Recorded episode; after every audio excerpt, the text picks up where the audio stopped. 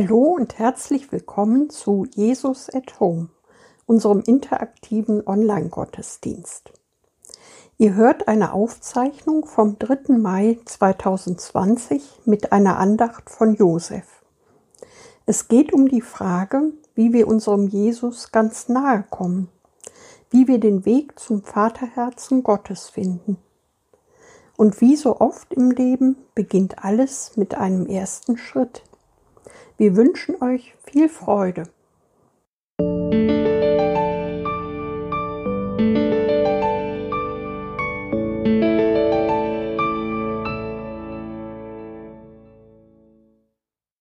Wie kann ich meinem Jesus nahe kommen? Wie finde ich den Weg zum Vaterherzen Gottes? Was für immer bleibt, sind Glaube, Hoffnung und Liebe, diese drei aber am größten von ihnen ist die Liebe. 1. Korinther 13, 13. In unserem Hauskreis tauchte letztens die interessante Frage auf, wie kann ich Jesus ganz nahe kommen, so wie man hier auf Erden seinem besten Freund oder seinem Ehepartner begegnet. Die Frage, die dahinter steht, ist wohl, wie verliebe ich mich in meinen Jesus, den ich hier weder sehen noch anfassen kann? Wie führe ich eine Fernbeziehung? Mit Jesus im Himmel und mir hier auf Erden. Denkt man weiter, kommt man zu einem Viereck, denn es gibt ja noch den Heiligen Geist, der mir Vater und Sohn erst offenbar macht. Wir sind uns sicher, auf dem Weg zum Vaterherzen Gottes und unserem Bräutigam Jesus läuft nichts ohne den Heiligen Geist. Wie fängt alles an? Nun, wir glauben, jede Beziehung jede Liebe beginnt mit einer Entscheidung. Das mag sich für unsere westlichen, romantischen Ohren erstmal etwas kurios anhören, bleibt aber eine Tatsache. Liebe ist viel mehr, viel mehr als ein romantisches Gefühl, als die berühmten Schmetterlinge im Bauch. Denn Gefühle sind trügerisch, sie ändern sich von Tag zu Tag, von Stunde zu Stunde, je nach Lust und Laune. Wer schon einmal im Streit mit seinem besten Freund oder Ehepartner war, kann das nachvollziehen. Das Gefühl von Liebe mag verflogen sein. Die Tatsache aber, dass wir uns lieben, bleibt bestehen. So sind wir auch bereit, uns wieder zu versöhnen, einander zu vergeben.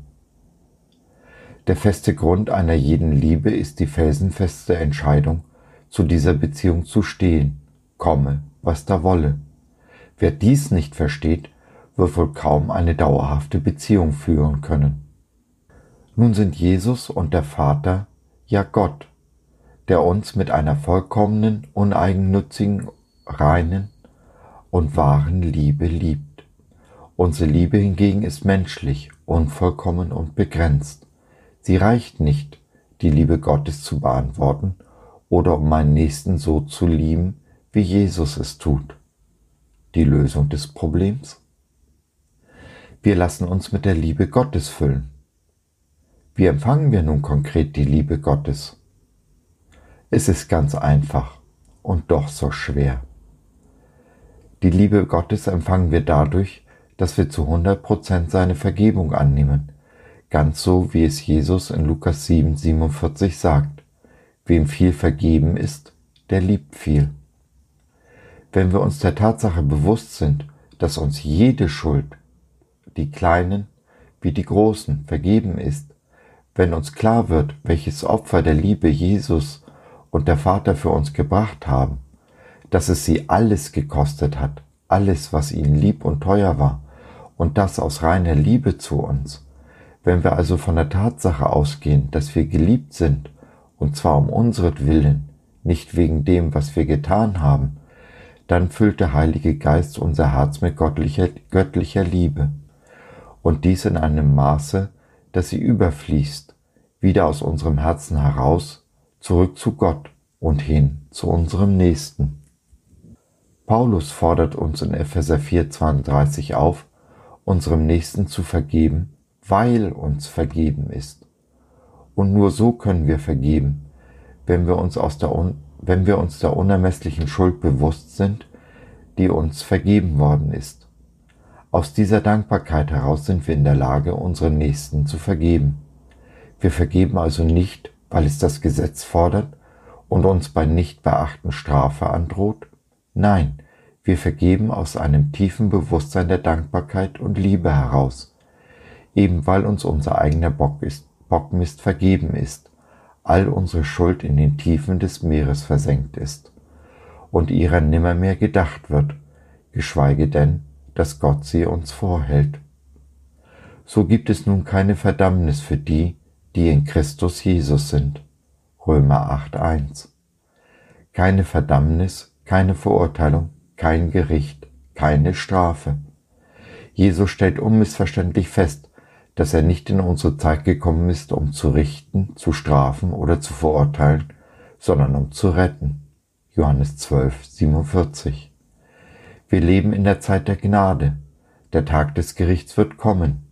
Allerdings für diese Welt, die unter dem Gesetz steht. Nicht für uns, die wir in der Gnade leben.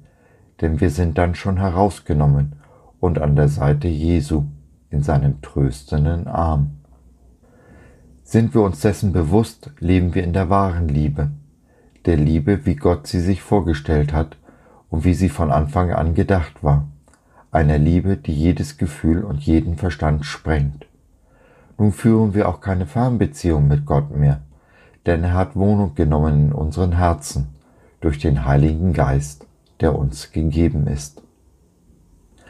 Allerdings habe ich 20 Jahre meines Christenlebens eine Fernbeziehung mit Jesus geführt. Er schien mir so weit weg, oben im Himmel halt, und ich hier unten.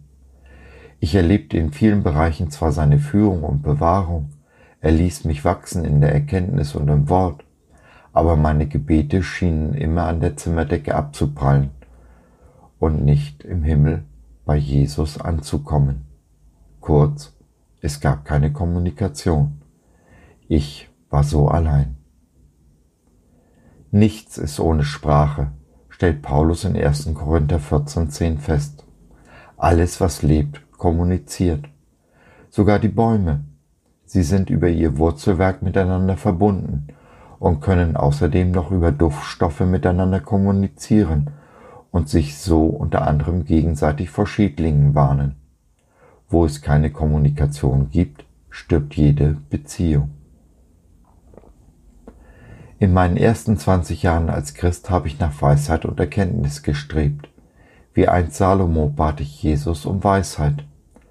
Dabei habe ich nicht erkannt, dass es sein Vater, König David war, den Gott einen Mann nach seinem Herzen nannte. Die Bibel berichtet ausführlich über die wunderbare Beziehung, die David zu seinem Herrn hatte. Von Salomo hört man nichts Vergleichbares. Dabei ist es die Beziehung zu uns, die sich Jesus mehr als alles andere wünscht. Ich hatte keine lebendige Beziehung zu Jesus. Doch dann kam die Krise, eine von vielen, aber eine entscheidende. Meine Frau hatte mich verlassen und ich bin von Düsseldorf nach Krefeld gezogen, 30 Kilometer von meiner Familie entfernt. Mir kam es vor, als wären es 30.000 Kilometer. Es hätte keinen Unterschied gemacht. Ich war am Boden zerstört. Wieder einmal hatte ich versagt, mein Leben in den Sand gesetzt aber in aller Verzweiflung hielt ich fest an Gott. Das war das Einzige, was mir geblieben war. Dann stieß ich auf ein Buch von Hans-Peter Royer. Nach dem Amen bete weiter. Es war eine Offenbarung. Bis dahin war mein Gebetsleben verödet. Es war anstrengend und ich konnte mich kaum fünf Minuten auf das Gebet konzentrieren und Antwort gab's eh keine. Aber nun entdeckte ich, das Gebet nicht mit dem Amen endet und mit der nächsten Gebetszeit wieder beginnt. Jesus ist alle Zeit bei mir und hört mir zu. Er teilt jeden Gedanken mit mir. Warum ihn nicht also an ihn adressieren? So fing ich an, jeden Gedanken, der mir in den Sinn kam, mit Jesus zu teilen. Dabei war es mir egal, dass meine Gedanken so in Unordnung waren und ich von einem Gedanken zum nächsten sprang, ganz so wie meine Frau es im Gespräch gerne mit mir tut. Ich habe dann die größten Schwierigkeiten, ihren Gedankensprüngen zu folgen. Aber Jesus ist nicht meine Frau. Er findet sich auch in dem größten Wirrwarr meiner Gedankenwelt zurecht. Er ist der Einzige, der mich zu 100 Prozent versteht, der mich niemals verurteilt oder gar nur den Kopf über mich schüttelt. Er liebt mich bedingungslos. Und er liebt es, wenn ich mein Leben, meine Unordnung und mein Chaos mit ihm teile. Und so kam er in mein Herz. Ich betete nun unter, ohne Unterlass, ganz so wie Paulus es empfiehlt. Und diese Gebete mussten nicht durch die Zimmerdecke den Himmel erreichen, sie waren in meinem Herzen, genau da, wo Jesus Wohnung genommen hatte. Jedes Seufzen ist ein Gebet, das Jesus hört und welches er aus tiefstem Herzen versteht. Keine Träne, die ungesehen vergossen wird. Jesus füllt jede Träne in eine goldene Schale und bringt sie als Gebet und wohlriechendes Opfer vor den Vater. Und so zog der Friede in mein Herz ein. Jesus war nun mein bester Freund. Seitdem weiß ich mich unendlich und bedingungslos geliebt und angenommen. Und genau das ist der entscheidende Punkt.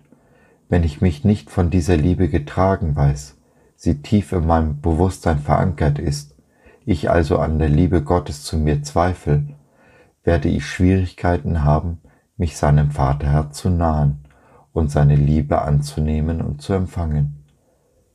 Bevor ich aber etwas weiter oder zurückgeben kann, muss ich zuvor empfangen haben. Ich denke, jeder kann das nachvollziehen. Wenn wir im Streit mit einem geliebten Menschen an der Liebe des anderen zweifeln, werden auch wir lieblos. Erst das Wissen und Bewusstsein der bedingungslosen Liebe Gottes zu uns macht uns fähig, selbst zu lieben, zu geben und auch dem größten Feind zu verzeihen. Wenn ich mich also entschieden habe, Jesus zu lieben und zu folgen, muss ich mich mit seinen Augen sehen, wie geliebt und wertgeachtet ich von ihm bin. Alles, was ich bin, was mich auszeichnet und was ich zu geben habe, hat ihren Ursprung in der Liebe Jesu zu mir. Ich entscheide mich also, diese Liebe anzunehmen und zu verteidigen gegen den Feind, der mir genau diese Liebe rauben will. Egal was kommt, es ist meine felsenfeste Entscheidung, an Jesus festzuhalten und jedem Zweifel die Wahrheit entgegenzuhalten. Ich bin geliebt, nichts und niemand kann mir das rauben. So, das war's für heute. Wir hoffen, ihr hattet Freude und konntet etwas mitnehmen. Wenn du beim nächsten Mal bei unserem interaktiven Online-Gottesdienst dabei sein möchtest, dann klick dich rein unter www.jesusathome.de. Ad wird dabei ausgeschrieben, also Jesus at home.de in einem Wort. Hier hast du natürlich auch die Möglichkeit, mit uns in Kontakt zu treten, für Fragen, Anregungen und oder Kritik. Wir freuen uns auf dich. Bis dahin, Sabine und Josef.